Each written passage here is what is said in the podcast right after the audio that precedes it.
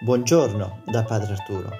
Oggi è mercoledì 10 giugno e questo è il commento al Vangelo del giorno, per iniziare la giornata con un pizzico di fede. Buon ascolto.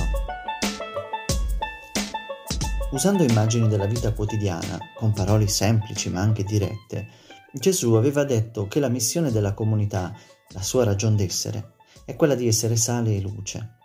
Aveva dato alcuni consigli rispetto ad ognuna delle due immagini poi vengono i versetti di oggi. C'erano varie tendenze nelle comunità dei primi cristiani.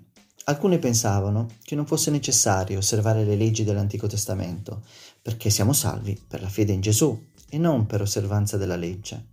Altri accettavano Gesù, Messia, ma non accettavano la libertà di spirito con cui alcune comunità vivevano la presenza di Gesù.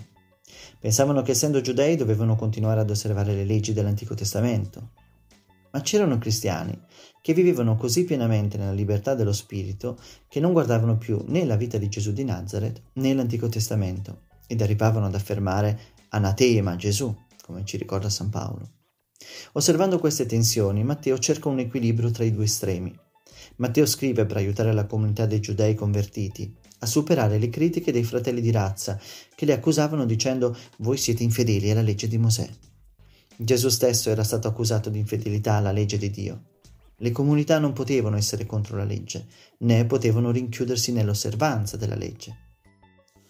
Come Gesù, dovevano fare un passo in avanti e dimostrare nella pratica qual era il vero obiettivo della legge, cioè la pratica dell'amore. La grande preoccupazione del Vangelo di Matteo è mostrare che l'Antico Testamento, Gesù di Nazareth e la vita nello Spirito non sono cose separate. Le tre fanno parte dello stesso ed unico progetto di Dio e ci comunicano la certezza centrale della fede.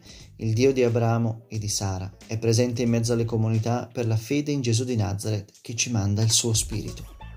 Buona giornata e che il Signore ci accompagni. A domani.